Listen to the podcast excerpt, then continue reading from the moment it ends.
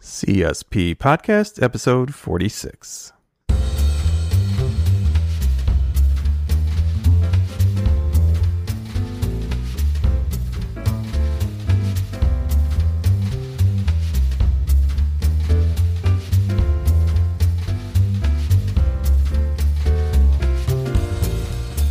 Welcome back, everyone, to another edition of the CSP Podcast. I'm your host, Jeff Steppen, and welcome to the first episode of 2018.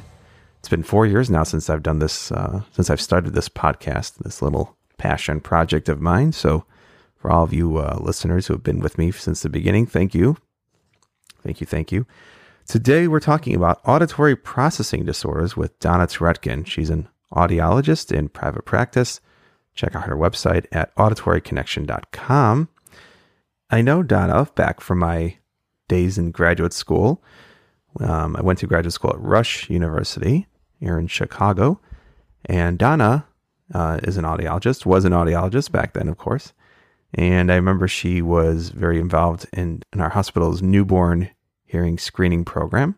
And she's gone on to work as an audiologist in the educational realm for a number of years, and her interest has grown into working with kids who have central auditory processing disorders. So, today we're going to be talking about how Donna became interested in auditory processing disorders. We're going to be covering the difference between CAPD and APD, me talking about incidence, different models for treatments, and a lot about something called the Buffalo model. So, we're going to jump into the conversation from the point where Donna talks about how she became interested in CAPD. Really, I have a broad clinical background. Um, you know, we actually first originally met at Rush University Medical Center, where I was working um, as an audiologist, and I uh, always had an interest in the pediatric population. And after I left the medical center, I took um, some jobs in, working with pediatric ENTs. Um, and then I found myself uh, working as an educational audiologist um, with a special education cooperative that contracted with several school districts across 10 northern Illinois counties. And that is where my interest in auditory processing disorders um, peaked. Mm. So you were kind of exposed to it as you when you took that job. Exactly. Yeah. Because honestly, it wasn't something that I had to deal much with prior to that time. So I knew just a, not too much about it myself. And I have come to learn that what I even knew about it was not really true. so. Ah. Really, so wh- yeah. what, what, kind of assumptions did you have that were not true or what, wh- where was your knowledge sort of incomplete at that point? Um, well, I didn't really know. So I will tell you right off the bat that um, in grad school and even since grad school in the different environments that I worked, mm-hmm. when the topic came up, um, I was told by even pretty well respected people and people um, who I trusted that told me, well, you can test for auditory processing disorders, but there's really nothing you can do about it. So what's the point? Mm. Um, and so I never really gave it much thought because true, why um, I'm not generally interested in just doing testing if there's nothing I can do to help somebody. Yeah. Um, so uh, that's so, not true, and we'll talk about that. Okay, so you so you took the co-op job and you started to expand your knowledge of CAPD as you as you uh, grew into this job. What um, what sources or where did you reach out to to broaden your knowledge? Yeah, so I started to do a lot of self study because um, I was seeing a variety of cases, and as we'll talk about too, that no two cases really look the same.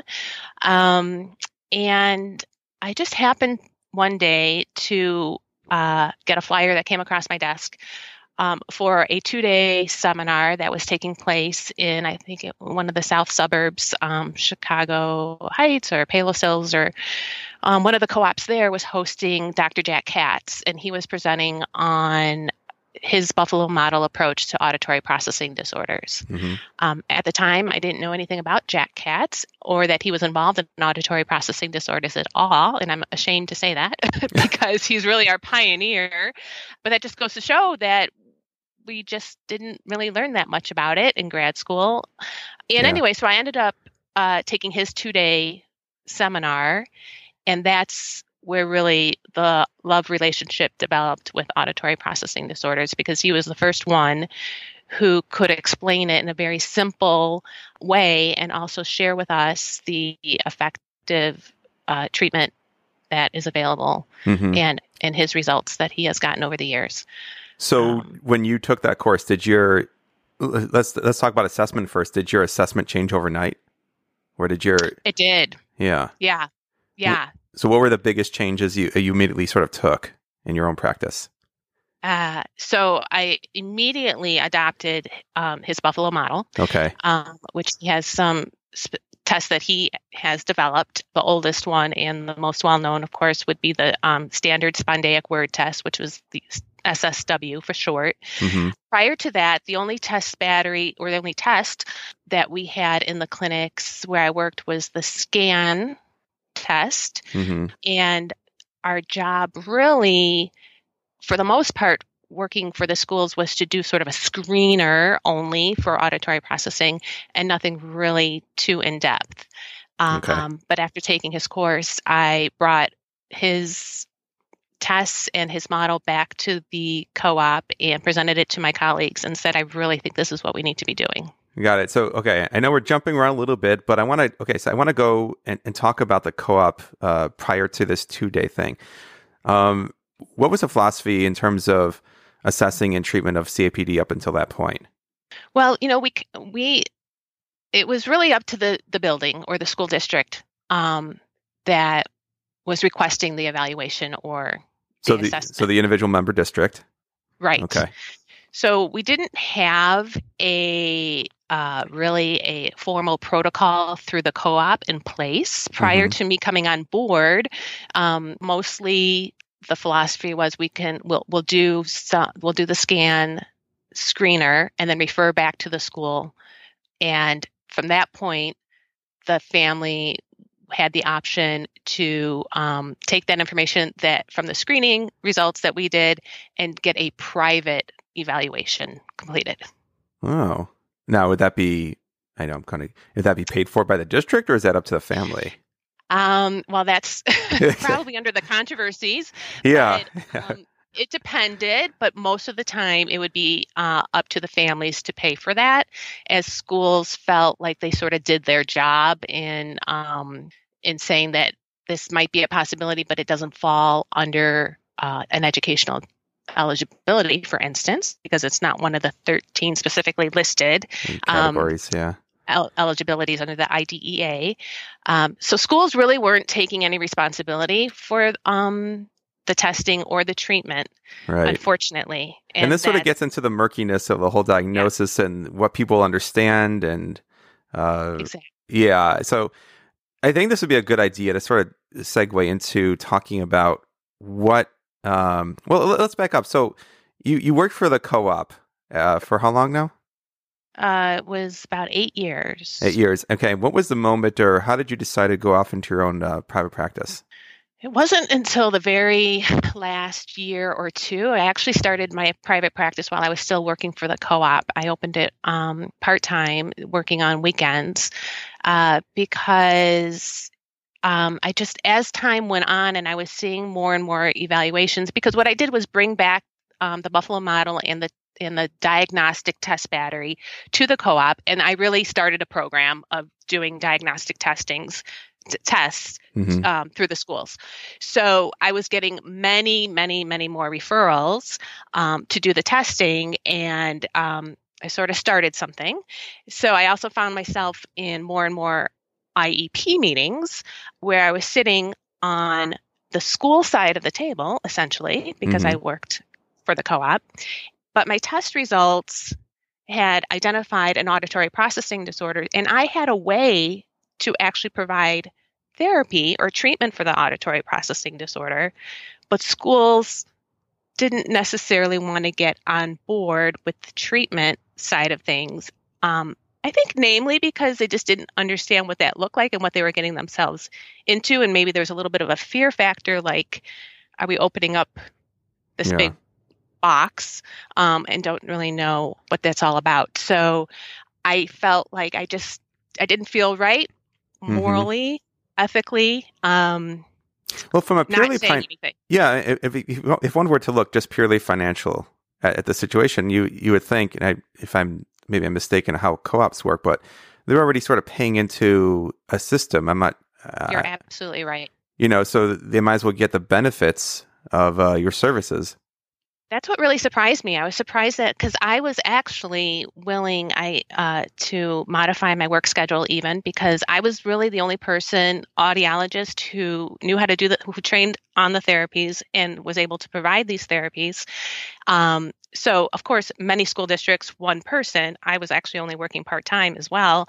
So there's just uh, availability issue. But I Yeah, had had offered to modify my work schedule um, and come in early or stay late, see kids after school, go to the schools, have the kids come to me, whatever seemed to work. yeah, Um, and I did have some takers, and it worked out quite nicely. But most of the time, they didn't really want to open up that can of worms because I did have, I mean, once you do that, because then the issue becomes transportation and modifying the school schedule and all this sort of thing for something that was not well understood. That's the Uh, other yeah, thing. that's the heart of it. Just not well under. You know, and I'm curious, what kind of uh, response did you get from the district speech pathologists? Were they on board? Did they did they understand what was going on?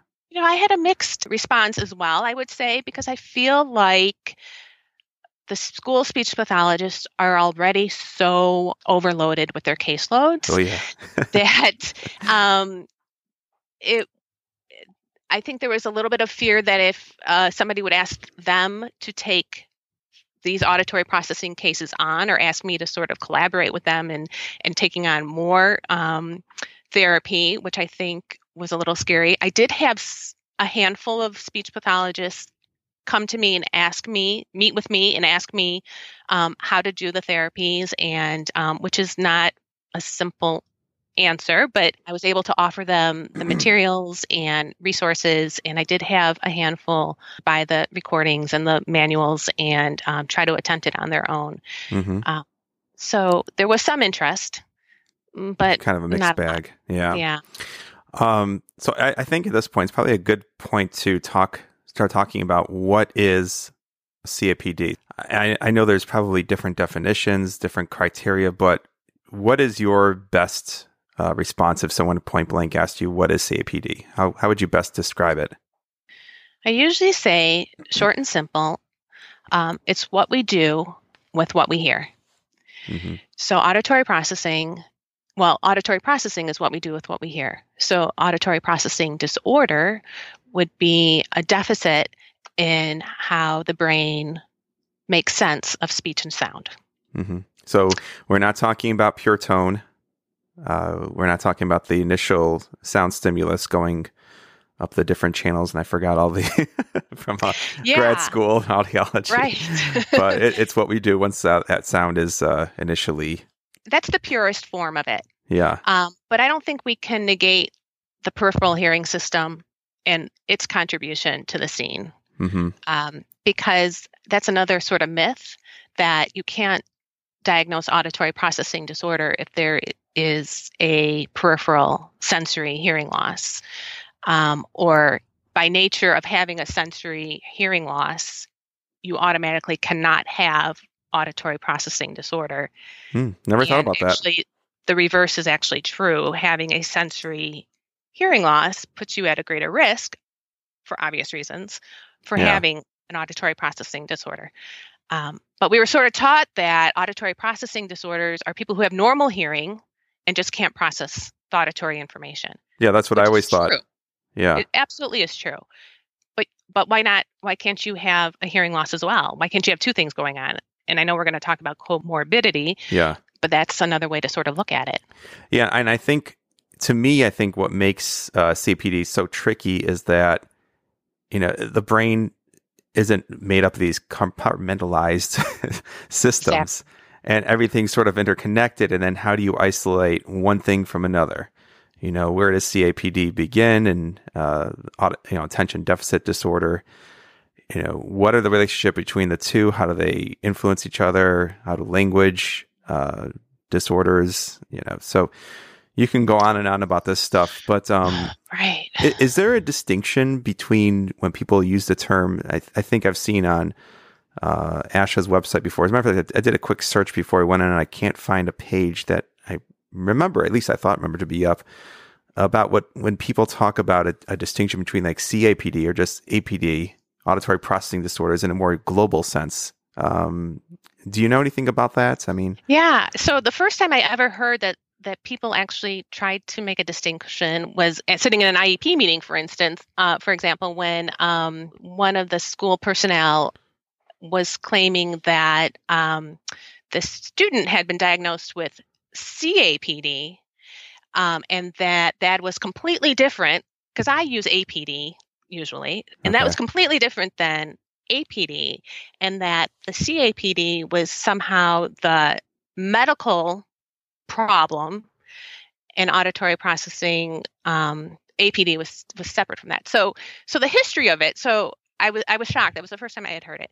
But the history of it, I I I knew as far as um, where the C comes from, or the people who choose to use C or not C. So um, the older term is CAPD, mm-hmm. um, to include central auditory processing to um, draw attention to the fact that we're talking about the central nervous system and really not um, talking about the more conventional peripheral hearing system when we have a hearing loss. Mm-hmm. Um, and then somewhere along the line, I think people started to think, well, maybe then if we use central auditory processing disorder, we're sort of excluding the peripheral hearing system um, when, of course, they work together cooperatively in the whole auditory system. So you need both.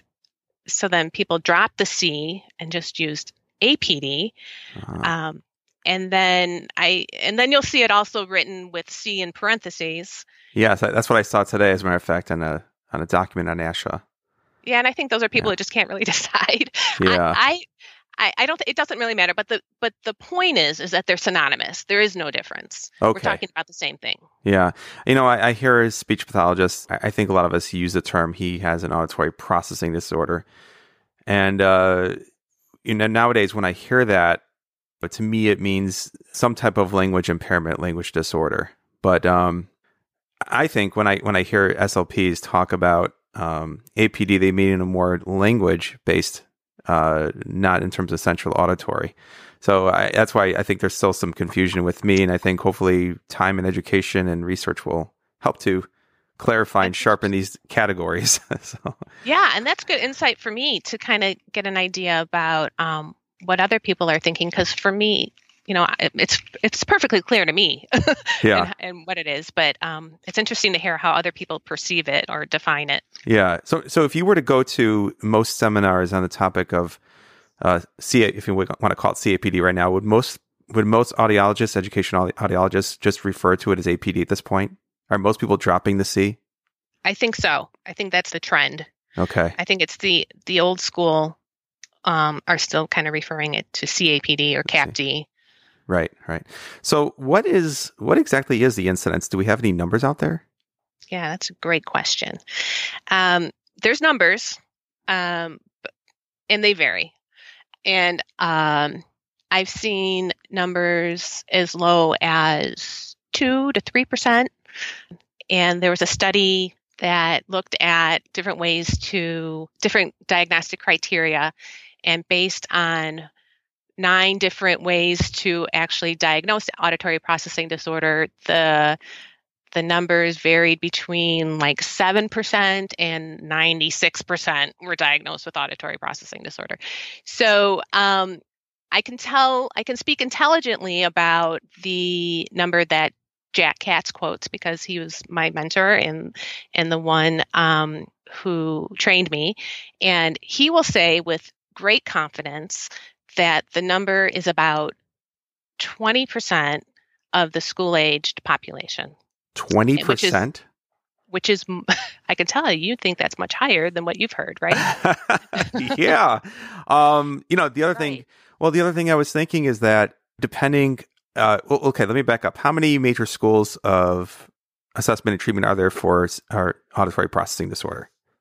How many the different models you mean? How many different models are there? Like, what are most, you know, are there mostly two or three models? I, I forgot. Yeah. Yeah, I mean, there's a Buffalo model. There's the Bellis Ferre model, are the two.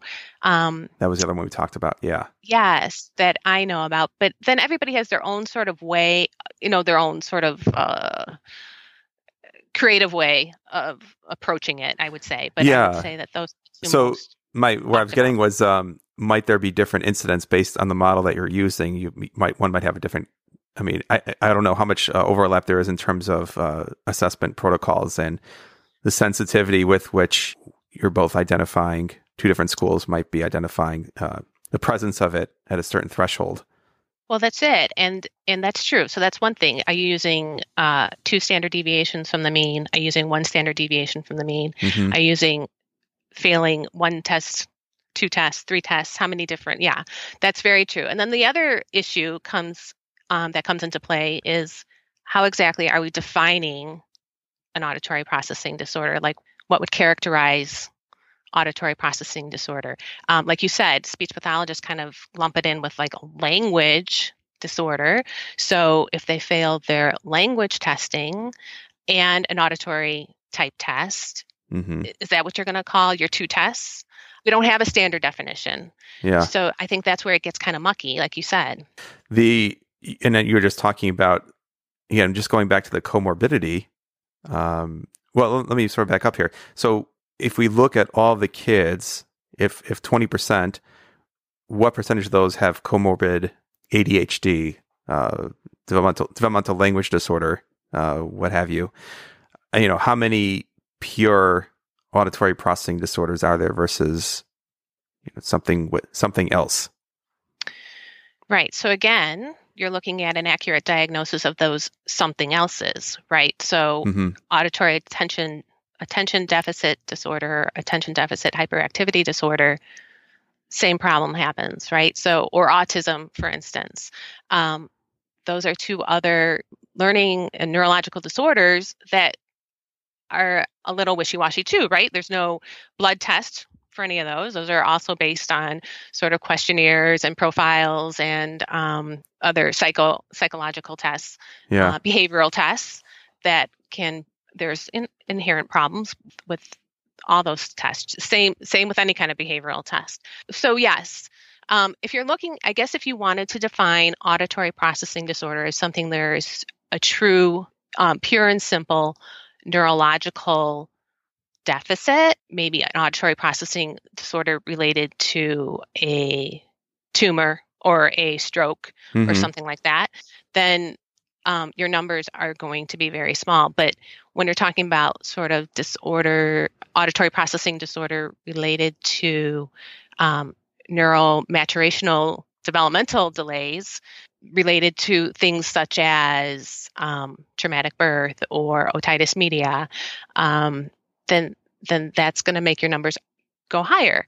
Yeah. Um, yeah. I also wonder uh, what it, it, would be interesting to to know someone who, say, at the age of eight, uh, identified as having an APD, having no treatment, what that would look like, you know, in their twenties or thirties. Uh, is there any type of spontaneous you know, with continued brain growth and maturation and pruning, would there be any you know, type of change, or would someone likely continue to struggle in adulthood at the same degree? Well, we definitely yeah. consider auditory processing as a um, lifelong deficit, mm-hmm. and there's really no cure for auditory processing disorder. So we do think that the struggle is always there. But what we're hoping to do is sort of lighten that struggle. And you're right, with the brain is naturally continuing to develop. So, with that neural maturation, you're hoping that things do improve. And by learning strategies and problem solving skills, learning to compensate for the disorder, you're hoping that thing that the educational difficulties, for instance, and the communication dis- difficulties and the memory difficulties that might be associated with auditory processing disorder improve. Mm-hmm. That's true. But the the degree of the deficit is still there. Yeah. So that you know, we see kids, so I can tell you, I'm starting to keep some data on this because I do see a lot of kids who are, I mean, I, I, I'm impressed to say that I see um, more than the expected number of kids who actually received a diagnosis at the age of five or 6 Mm-hmm. but then never received treatment, and now they're eight or nine and um, really struggling in school. So they're back for retests and trying to figure out what to do in school. And when we look and compare the test results from five, age five to age eight, at age five, the child has scored either the same or better than at age eight. So without treatment, that delay is just going to keep going. Yeah, and it's going to rear its uh, ugly head in you know expected unexpected ways. That's right. Um, so getting into you know we talked when we met that Starbucks about uh, the one thing I didn't know about CAPD or APD is that there's certainly like many topics in our field controversy. So I wanted to ask you if you can sum up uh, what does the controversy look like? What are pe- what do people agree on? What are people disagreeing uh, uh, disagreeing about? I I know I've read. I know. I think in the ASHA Leader recently, there's someone wrote a, a letter back. Uh, there was a story about APDs and people questioning whether it's even a diagnostic uh, category. What's going on here? Right. So, um, I think one of the biggest issues is is this is APD a legitimate disorder? Is it a standalone disorder, or is it really just a symptom of some of these other sorts of disorders um, that we've already talked about? Um, and because we don't have this universally agreed upon definition, and there's a lot of misconceptions and a lot of misunderstanding about it. Um, so that's one controversy. Is it is it really a thing? Mm-hmm. Um, and there is there again, it depends on who you ask. But if you look at sort of the resources that we have to answer that question, one would be the ICD-10 diagnostic code Mm-hmm. that we have for it. So that would, um, in my mind, make it a legitimate diagnostic entity. We also have the Ninth District Circuit Court ruling in California that ruled in favor of um, classifying auditory processing disorders under the other health impairment for educational services under IDEA. It certainly falls under that sort of definition if you look at the wording of other health impairment, but also um, it's a perceptual disorder. So if you're looking at the IDEA, IDEA eligibilities, um, specific learning disability, um, the language that's used for that includes perceptual disorders that affect reading, writing, spelling, which is exactly what auditory processing is. It's Mhm. one of the sensory disorders. So either one of those two, and I and work, I know yeah. there's been some talk about that um, through the ASHA Leader too, and some commentary Yeah, about uh, yeah. using it as learning disorder category. But the so you would say the the main uh, beef that people might have is whether or not it's a, it's a standalone uh, diagnostic category, which I you know w- when you think about it, I think is almost um, superfluous at this point. You know, I think that you know whether it's sort of a a feature of these other comorbid diagnoses or whether it's its own, you know, you can truly tease apart them. It just as we learn more about the brain, I'm sure these things will be sorted out. But if you can test for it and it is having an impact, and if you know, more importantly, if you know that the therapy can make a difference in the student's life, I mean, why not? Well, that's exactly my stand on it. So call it whatever you want to call it. Don't call it auditory processing disorders then. Call it cucumbers. But describe the symptoms, Yeah. right? And um and treat the symptoms, you know, and Yeah. see and see if the child gets better. And um if they do, then boy, you got something. So, what is, and, and, you know, using the Buffalo model, what do, what does a typical um, test battery look like um, for you? Now, one of the things I want to uh, talk to the listeners about real quick is the one of the dogmatic rules that I used to receive when I was full time private practice about uh, even referring to an audiologist was that you never refer younger than the age of seven. And you told me uh, uh talk about that before we do anything else. Right. So somehow we perpetuated that myth as well. And honestly, I was taught the same thing in school, and I don't. I don't know why. I really don't know the history behind that. And I was like, because, where did that myth start from anyway? You know, like, who came up with that? Right. Because when we look at the tests that we have available that have been um, around forever, definitely the SSW, um, and these other tests that are um, definitely older than you and I are. So, why are we saying that? Because those tests have norms down to age five. So, if we have norms down to age five, why would we not test? Um, but I've heard, so I ask people when I go and talk to groups, I ask them what they've heard, and they tell me age seven or eight, you can only test um, at, at that age. Yeah. And I say, and I say, well, why? Why is that? What have you heard? And they say because the brain is still is the That's brain what is mature told. at that Yeah. age. Yeah, yeah, yeah. Or exactly. outgrow it. Yeah. So that's not true either. So then I'm not really sure. But really, my solid answer is five.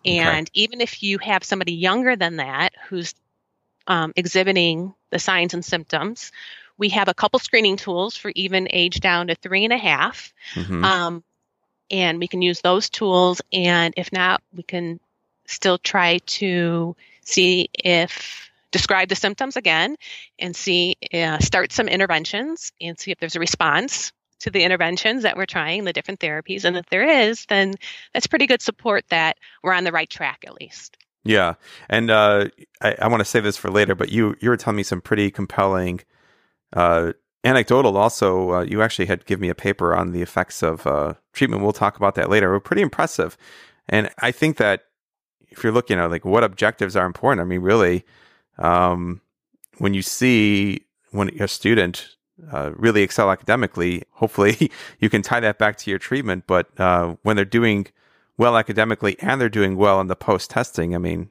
you've got a winner there. Um, right So I want to I wanted to talk about uh, the testing that you use. What is what does a, an evaluation look like for you? okay so i i take my job very seriously i i know this is no surprise to you Yeah, you're very passionate. That's what, one thing I learned very quickly about you. Um, so I spend actually a good amount of time taking a really, really comprehensive case history because um, finding out about medical, hearing, educational history, developmental history, and spending time with the parents and caregivers is probably worth more than any of the other information, really, um, because those are the people who um, spend every day with with the child. And when we do a test, I get a snapshot of that child at that moment um, with that test. and one of the things you give, by the way, I saw in your the folder you gave me. You, uh, there's the Buffalo Model uh, questionnaire, and Yes. that's tabulated. There's sort of like a, a score. And I just wanted to interrupt really quick. Is is there um, is there a certain cutoff or uh, a score that you get that has a positive correlation with the test results you get from uh, the objective measures? So um, the questionnaire is divided sort of into different categories. Um, Yeah. So, yes, there's a high correlation between what we find on the questionnaire and um, the number of yes responses for the, each category and how that relates to the diagnostic signs that we see on the test for those categories. And just to Um, give it, the listener the uh, flavor for some of those questions, you're looking for is, is a child impulsive, uh, other learning disabilities, a history of dyslexia. Um, am I hitting those? I don't have it in front of me, but uh, those come to mind. Am I right? Yeah, and some Okay. decoding type things, um, Yeah, yeah. spellings, confusing speech sounds, that sort of thing. hmm Um, and and and once you collect the data, I mean, it becomes very. It, it just sort of starts to jump out at you when you see all these yeses in this category, and then you go to the the diagnostic test and you see um, the deficit areas on the diagnostic tests and in more than on more than just one of the tests it's really even hard to argue because it really starts to make sense it doesn't always work out so perfectly i don't want to give anybody um, the false impression that it's super easy and Yeah. you know there's really no question because it's there's it's not a yes no diagnosis by any means Oh, sure. This is just a complicated picture of that uh, parent interview, other providers, teachers, and then looking at the objective data. It's it's you know it's a clinical process. Exactly. Yeah. Yeah. Um, so yeah, so you're talking about the different tests. Yeah. So the Buffalo model um, employs really three basic tests that can be completed in about an hour. So if you this is another myth. So if you've heard that you know um, you need the child to sit for about two two and a half hours or more worth of testing, Yeah, that's what Um, I heard. and that would that would um, you know, and if they can't do that, then there's not even you know then they won't be able to get diagnosed or even we shouldn't even uh, um, explore that op- that opportunity. But that's that's really not true. Um, so I usually get everything done in an hour. Um, I do take my case history on a separate day though because I spend about an hour just taking that information. But so the Buffalo model tests are um, the the SSW, the Staggered Spondaic Word Test, and that's a dichotic listening test. hmm So the child is listening to four words. hmm Two of the words overlap. The phonemic synthesis test, hmm which is a sound blending test. So the child is given a list of simple words presented sound by sound, and the task is to blend the sounds and produce the real word. hmm And then speech and noise testing. And that looks at each ear individually, a list of words presented in quiet, and a list of words presented in noise. And then um, we make a comparison between quiet, quiet, the results in quiet and the results in noise for each ear. If you have to choose one, because you only have time for one or you're not sure about the others, um, really a dichotic listening test is the one you want to choose. Now, why is that? It's really the most sensitive measure we have. It gives us information about how sound, how um, speech and sound is traveling and being received by both the right and left auditory reception centers in the brain, and then how cross communication is taking place across the midline. You know, I, I was mentioning to you at um, at the Starbucks that I had uh, for years suspected that I had myself some type of uh, auditory processing disorder, chiefly because I do horribly uh, in restaurants and you know bars, any loud space, reverberating noise. Um, and so I myself got tested, and so for me, I've always thought to myself, at least for myself, that the speech and noise was the biggest, but of course I passed everything. So who knows?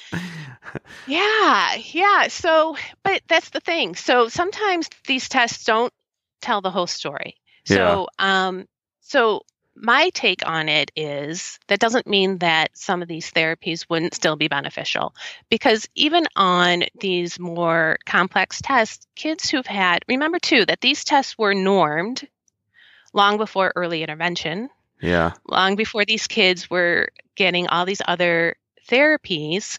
So the kids we see now are much more sophisticated learners. hmm So when they take these tests and they score normally, they could be sort of beating the test. Mm. And we have to consider that. Um, So do you have an idea So- as to how many false negatives might be out there? I mean, I don't have a number for that. yeah. Um, I'm just wondering how often that might happen. we have to think about the person administering the test as well, right? So you need to think about the clinical expertise. Yeah. Um, and so some of these tests are designed to be really screening tests. Um, some are designed to be diagnostic tests. But even if it's a diagnostic test, and even if you're an audiologist and it's within your scope of practice to be doing the diagnostic test and coming up with a diagnosis, um, if it's not something that you are doing, you know, confidently or a lot of, and you don't see as many cases, then it's going to just to take you know the raw score and and kind of come up with a number um, and kind of make it a yes no diagnosis um, is probably not the right thing you're you're probably going to get it wrong Yeah. your job is really to get it right Yeah. Yeah. Now, given if the incidence overall of APDs is is as high as uh, you'd mentioned, eh, what would your advice be to the average SLP working in a school as to when to refer, when to not refer?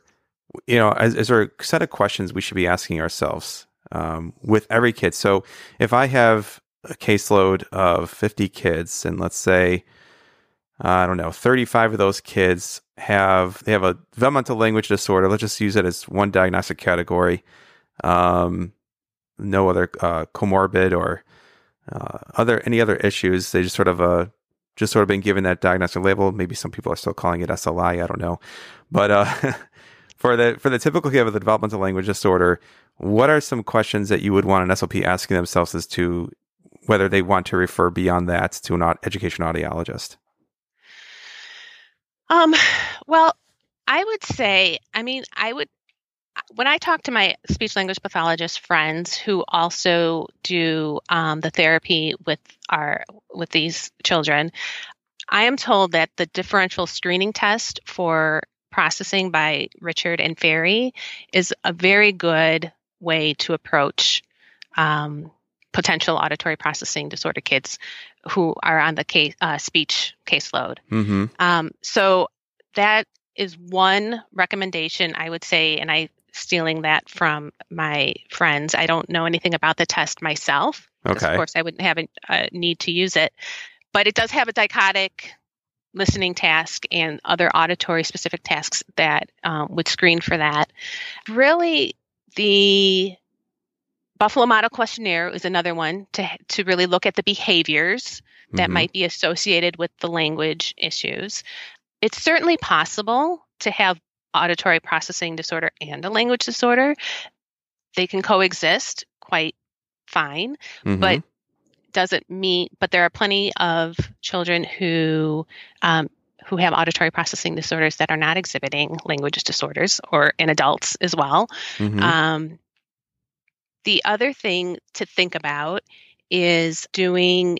You know, typically you would maybe suspect some sort of hearing because auditory processing disorder might present I mean, this is what i ask kind of somebody who might not be familiar with all the different um, characteristics i'll say does does the child look like somebody who is hearing impaired who has hearing loss um, behave and have some of those behaviors or characteristics but we know the hearing is normal mm. so any of those types of behaviors that might stand out. So a lot of what's and has, um, asking for repetitions, um, mm-hmm. Those sorts of things are going to kind of be the red flags for for the auditory component. Um, that was always the first. Um, that's always the first sort of question that comes to my mind. Uh, you know, what, stands out in my head about APD is like in, in terms of a screening question is do they do they say huh a lot? Do they seem to not be able to follow directions? Do they need clear directions spoken to them a number of times? Right. And then, and, of course, and, the speech and noise, which was always a big thing with me. Yeah. And the other thing is, is that I would say, is your child in their in speech language therapy making the expected progress? And if you have a child who's sort of stuck in the language therapy, I would say that would be another uh, identifying factor to look into um, auditory processing disorder um, because what could be happening is that we're trying to teach these higher level cognitive skills with language but the foundation isn't there. is there. Yeah yeah. exactly. We didn't i don't think we talked about this um, when we met but is there you you mentioned some speech pathologists sort of taking um, the treatment into their own hands. I, I, I don't know if there is there an ethical um, boundary mm-hmm. between uh, audiologists. I mean, I know audiologists are uh, sort of charged with the diagnostic uh, aspect, but as far as the, the therapy goes, is it something that a speech pathologist can do under the direction or with the participation of an audiologist? Absolutely. In fact, if you look at the way ASHA defines uh, the scope of practice, it actually looks like speech language pathologists are more well suited or or um, have more permission, so to speak, to do the treatment and to work with auditory processing than even audiologists. And to our our own fault, audiology, while we started out as a rehabilitation therapy field, we've sort of quickly moved away from that to diagnostics only, and now and once we were able now to dispense hearing aids and we're doing a little bit more um, in cochlear implants, we're getting a little bit more back into the aural rehabilitation scene mm-hmm. and doing therapy. But really, we weren't trained, you know, at least not when I was in school. I don't know what it looks like now, but I still feel like it's not, um, there's not a lot of focus on the therapy. Um, but we're, we're not, we were not trained as therapists. We're speech language pathologists are. And there's definitely a science to it, but it's really an art. Yeah, I, I say that a lot. Um, there's it's definitely an art as much as we want to, to integrate the science, but you know the other the other way of looking at it simply this is also I think because uh, APD has a long way to go in terms of awareness and uh, and understanding. You know that you can take uh, as densely populated as a city of Chicago, and you know, how many how many audiologists are out there, or even speech pathologists who specialize or really have advanced training and knowledge in APD. And uh, at least from where I'm sitting, it's not a lot. So Not. if that's the way in Chicago, you know, what is it like in you know New York, in uh, San Francisco, Los Angeles, Dallas? Uh, it's it still has a long way to go, I would gather. It- It definitely does. It definitely does. So tell me about the uh, someone's going to scream at me if I don't bring this question up. The evidence base. Everyone, we're all into evidence based practice. You know, some are screaming from the rooftops. Where's the evidence? So, what is the current state of evidence for the? uh, We'll, we'll forget about the putting aside controversy right now about diagnostic labels and you know what is it? What is the evidence as far as uh, treatment for APD right now? Well, I'm, I'm guessing you've heard there is no evidence because that's the other sort of myth that we've Yeah. right. So there is Sure. no evidence, but Yeah, yeah. that's um, and that's because we don't have um a lot of the randomized, double-blind, control studies available that people really like to see Yeah. because those are hard studies to do, or longitudinal studies.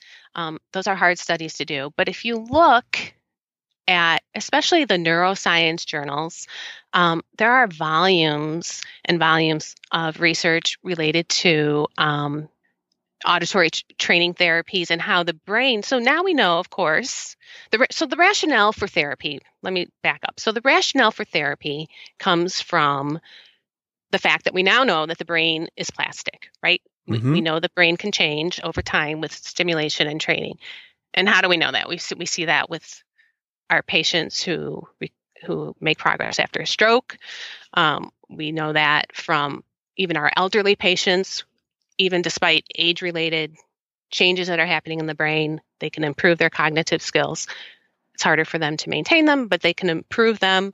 Um, and we see it certainly with our early intervention kids who are able to catch up with their typical peers by getting early intervention. So we know that the brain can be trained. And that's what exactly what auditory processing therapy is. It's brain training using auditory modalities. So when I want to really feel good about what I do and um, that there's evidence, I certainly look to the information that the Buffalo model has and Jack Katz's own research and um, results using his therapies. And I know I gave you that one article Yeah, um, which I read the other that day. was recently Yeah. published in uh, the Journal of Educational and Pediatric Rehabilitative um, Audiology. A link to that. Great. Yeah, yeah. Um, and that's really exciting information there about how the Buffalo model, ther- model therapy specifically showed results. Uh, but even, you know, if you look at, so Nina Kraus, right here in Chicago at Northwestern in her lab, she's actually doing a lot of work on measuring electrophysiologically the changes that are happening after different lis- different types of listening therapies. Um, I often quote her research that she did with Chicago school age children with you know, using an FM device for a year. And she was able to measure improvements in their brainstem responses um, before and after using the uh, FM system. I, you know, for my own program, I've um, as a wish list. If I had unlimited budget and whatever I can do, I, I almost wish that I can do something of the same uh, with the kids I work with because we're also, you know, especially in the classrooms I work in, there's a lot of uh, background noise and, uh, you know, how why wouldn't you if you could? You know, that's the way I look at it. Right. Um, but conversely, we want to be careful not to use it as a blanket a blanket recommendation for because there's different types of auditory processing disorder obviously. Yeah. So so if we're trying to treat somebody who really their main problem is how the information is crossing over at the corpus callosum and how the two right the right and left hemisphere are communicating, um, we wouldn't necessarily expect FM to really improve that that situation functionally for them. Right. But certainly right. it's not going to hurt anything. Right. Um, yeah. So, so um, what are, what are the components of therapy? Like, what does a typical session look like? You know, the one one of the I guess myths that I held in my my head was that, like a lot of therapy, that uh, APD therapy was sort of a never ending thing, and it's anything but. There is an end. There is an end. Yeah. Um, so I can speak to the Buffalo model again, Mhm. of course, um, and how that's sort of set up. So Buffalo model therapies focus uh, are set up so I can say so we set them up in rounds of therapy. So we um, round one, uh, we train on phonemic. Uh, uh, do a phonemic training program, which is essentially training on all the phonemes of the English language in isolation. Um, and new sounds are introduced every session. Um, and then the hard sounds are contrasted once the solid sounds, um, when there's good progress made with the um, with sounds that are not easily confused. Mhm. And then phonemic synthesis training, which looks very much like the phonemic, phonemic synthesis test, except we do 15 lessons of um, that that become that increase gradually in the level of difficulty. Um, we work on noise training, so speech understanding and noise and noise tolerance. So um, that again, we we start out with zero noise and we increase to uh, the levels of the noise gradually um, during the session. So each session, you go from zero to um, equal amounts of noise to Mhm. speech, so a plus zero dB uh, signal to noise ratio. Um, and then short term auditory memory training, which is really just rote memory uh, training using lists of digits and words to try to expand uh, the digit span or word span. Um, and we do that. So we, we do each of those modules. Now, Uh, do so all kids do? I'm sorry. Do all uh, students doing this? Do you sort of start? Do you? Is there any individualization or customization based on the results of their of their assessment, uh, or did they There- of go through the same protocol regardless? No, there is some customization. Um, like for instance, if they're really already solid on decoding, and it's and we're really um, just seeing that they need noise and auditory memory, or even integration, which is a whole other thing. Integration, um, again, talking about how things are crossing at the uh, information is being communicated at the midline. Um, so that would look more like dichotic listening training, but that's it, much more difficult. And most kids have some level of difficulty with with decoding, and um, that's very easily remediated. hmm And so, if we can even strengthen that before we work on those harder skills, um, we find that the later treatments and even some of these higher order skills training and top down strategies will be much easier for the kids. So, um, you don't always necessarily start. You know, at lesson one, for instance, on the Right. phonemic synthesis. Um, so there's that. But for the most part, I feel like all the kids benefit from sort of this introductory round of therapy. Got it. Now, how often? Uh, what what is a what is a dose um, of therapy look like? What's the frequency here? Is it two times a week, three times a week?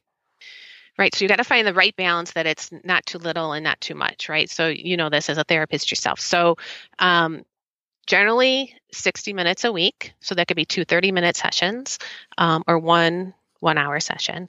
And really it's important to try to get those first six or eight sessions in consecutively hmm Um, and then we start to see some good progress. And then from that point, it's acceptable. There's no changes. There's no difference if we um, schedule them every other week versus every week. So um, we really try to do six consecutive one hour sessions, hmm and then we can continue that way or every other week of scheduling. Do you often have to? Uh, is it difficult for some of your students to go sixty minutes? I mean, do they do a lot of them have to break it up, especially with the ones with uh, ADD, ADHD? I have not had a problem with that at all. And, Really? Um, and I would say, and I think if you ask Jack Katz himself, because I, I mean, I've observed him in therapy um, with with some kids who um, had some pretty severe attention issues.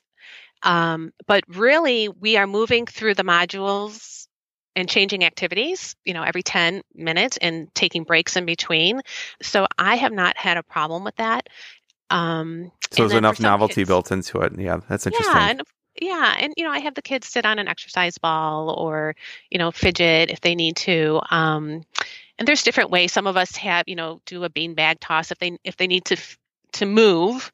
Mm-hmm. Um, but for the most part, it goes by very fast. Nice, nice.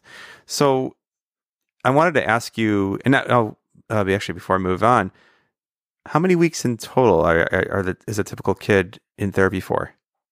I think I read, was it 15 you wrote? 15 weeks, yeah. So most kids will discharge after 15 weeks of therapy.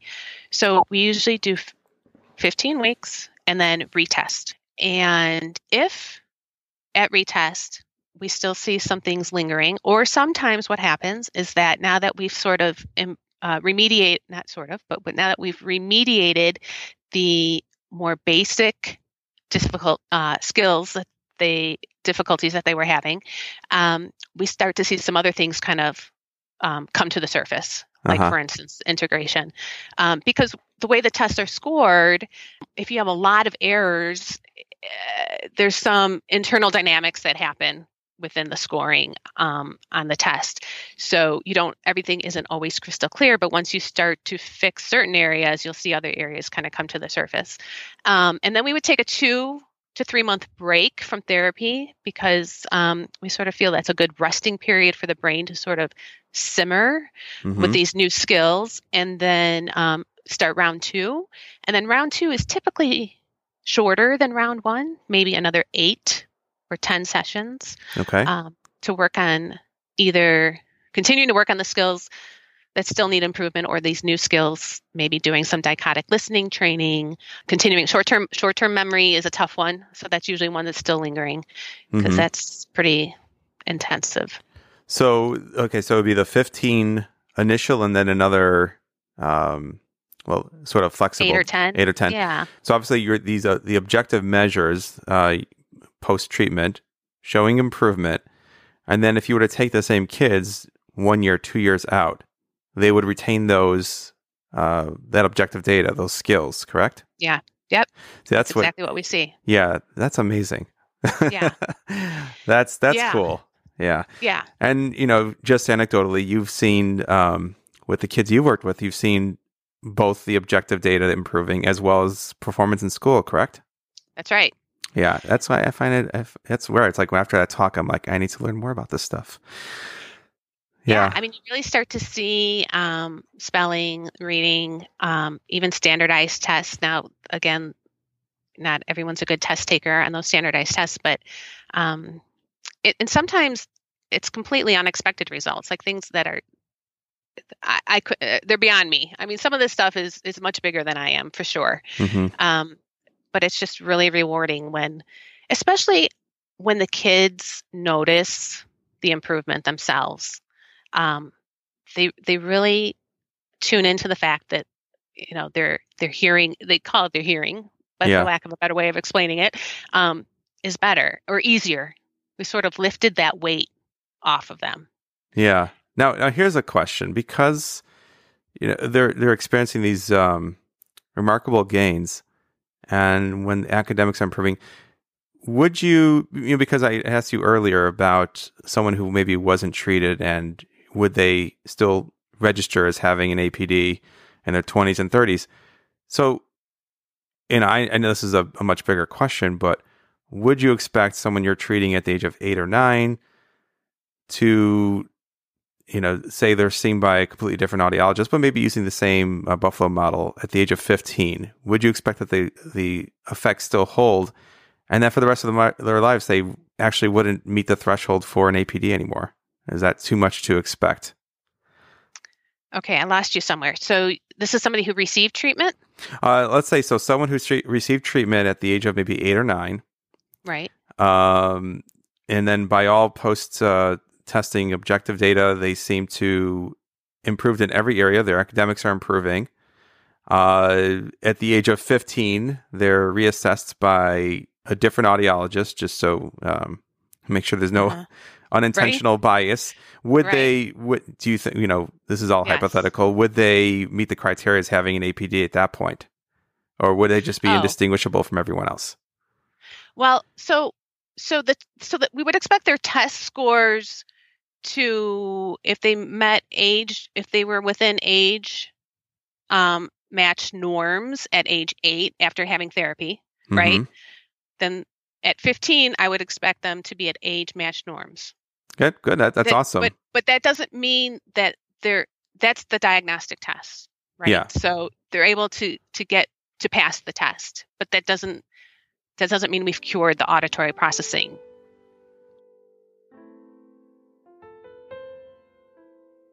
We we couldn't have a uh, conversation about APDs without talking about Fast ForWord.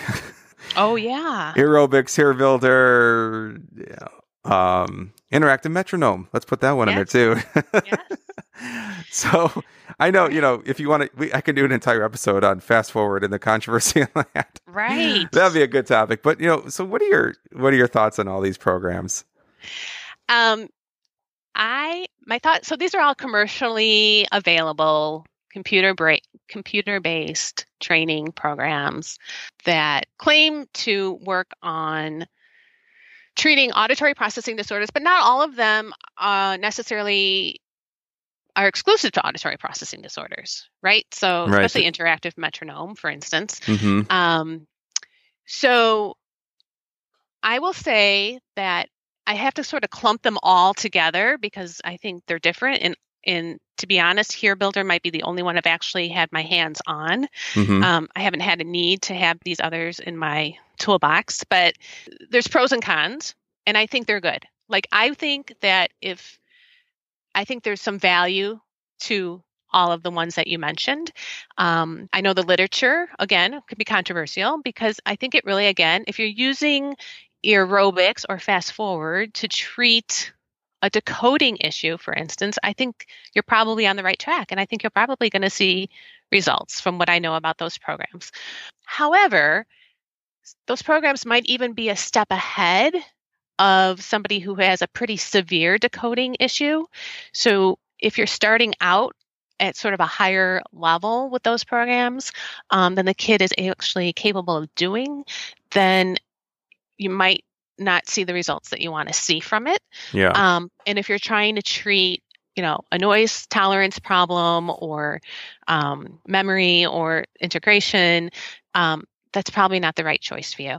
So I think there's good things and bad things. I also think that, like you said, therapy is an art. So if you're going to put the child in front of a computer program and kind of ask him or her to work at his own pace, um, these are challenging programs. So yeah. Um, you have to know what you're somebody. using, you know, why you're, yeah. you have to really, you know, be judicious and say, oh, he has an APD, just put him on Earobics. You have to know right. wh- what you're using and why you're using it.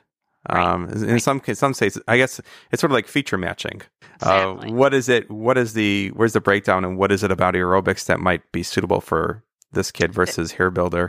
Now, do you when you have when a, when a kid's in therapy with you, do you have parents doing any type of uh, carryover exercises at home with them?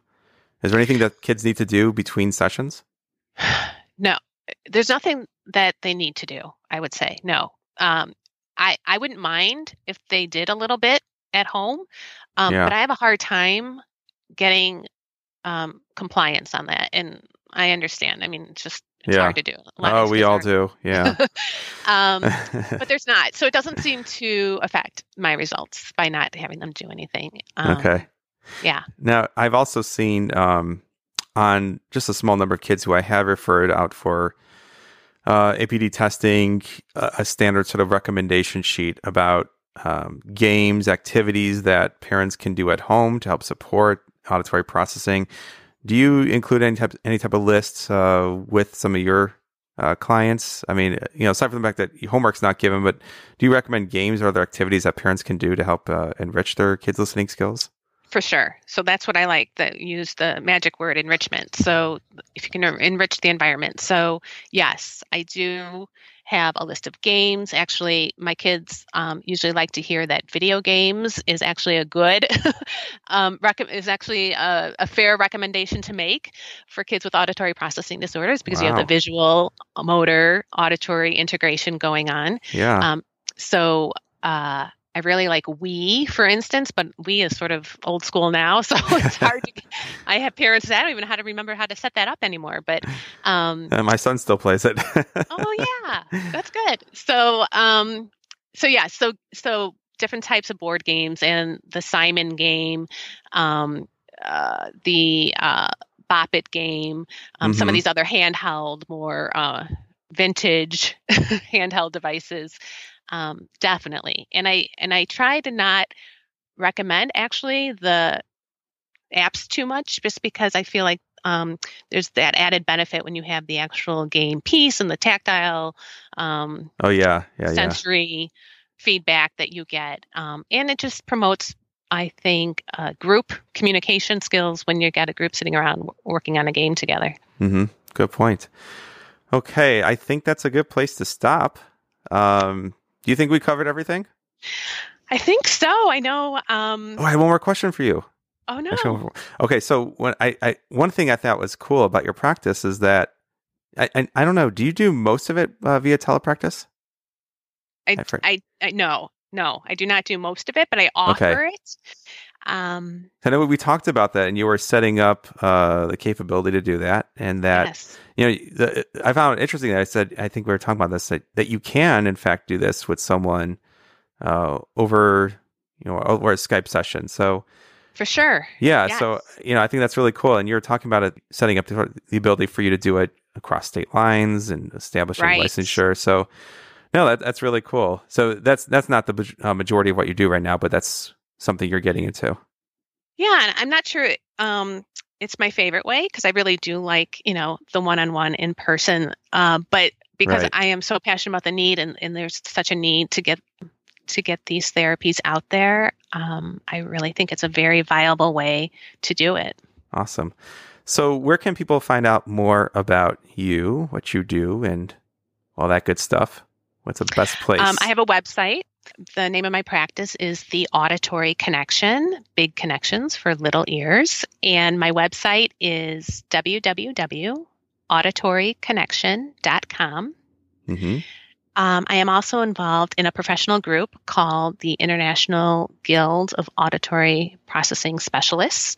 And we were formed under the mentorship of Jack Katz. So most of us um, use the Buffalo model, but also um, the group as a group we incorporate other models and therapies and tools um, and our website so we call ourselves iGaps for short and our website hasn't launched yet but you can be looking for that so that you can see sort of a broader auditory processing disorders through a broader lens um, is that group made up of only of audiologists or is that uh, slps it's not. Well? slps just... audiologists teachers of the deaf and hard of hearing sometimes uh-huh. um, so it's anybody who has any interest and nice. wants to be involved. Very nice. Now, where is Jack Katz located? Jack Katz is still own, still owns and operates his own private practice in Kansas City. Uh-huh.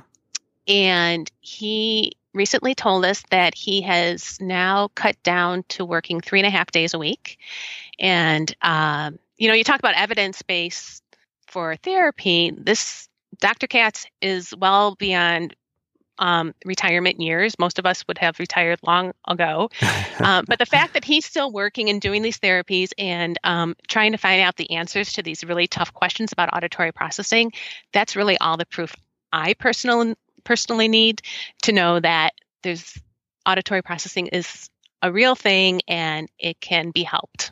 Yeah. Well, I think that's a good note to end on. Thank you so much for Thanks, being on the show today. I think this is really cool. All right. Thank you, Donna, so much for being on today's show. For you listeners, we have a couple of corrections. Well, two times in today's episode, Donna referred to the SSW test, which in actuality is called the Standard Staggered Spondaic Word Test. She referred to it as the standard spondaic word test, but um, we're talking about the same thing SSW. The other thing has to do with the definition Donna gave for what is an auditory processing disorder, what you do with what you hear. That is a quote that should be attributed to Dr. Jack Katz. For all you listeners out there, don't forget to check out within your app or on the website conversationsinspeech.com links to articles, tests, other things that we mentioned. I hope to have everything there. Sometimes I forget things, and if I did, feel free to email me questions, comments, and concerns at jeff at conversationsinspeech.com. Thank you all for listening, and I'll see you next time.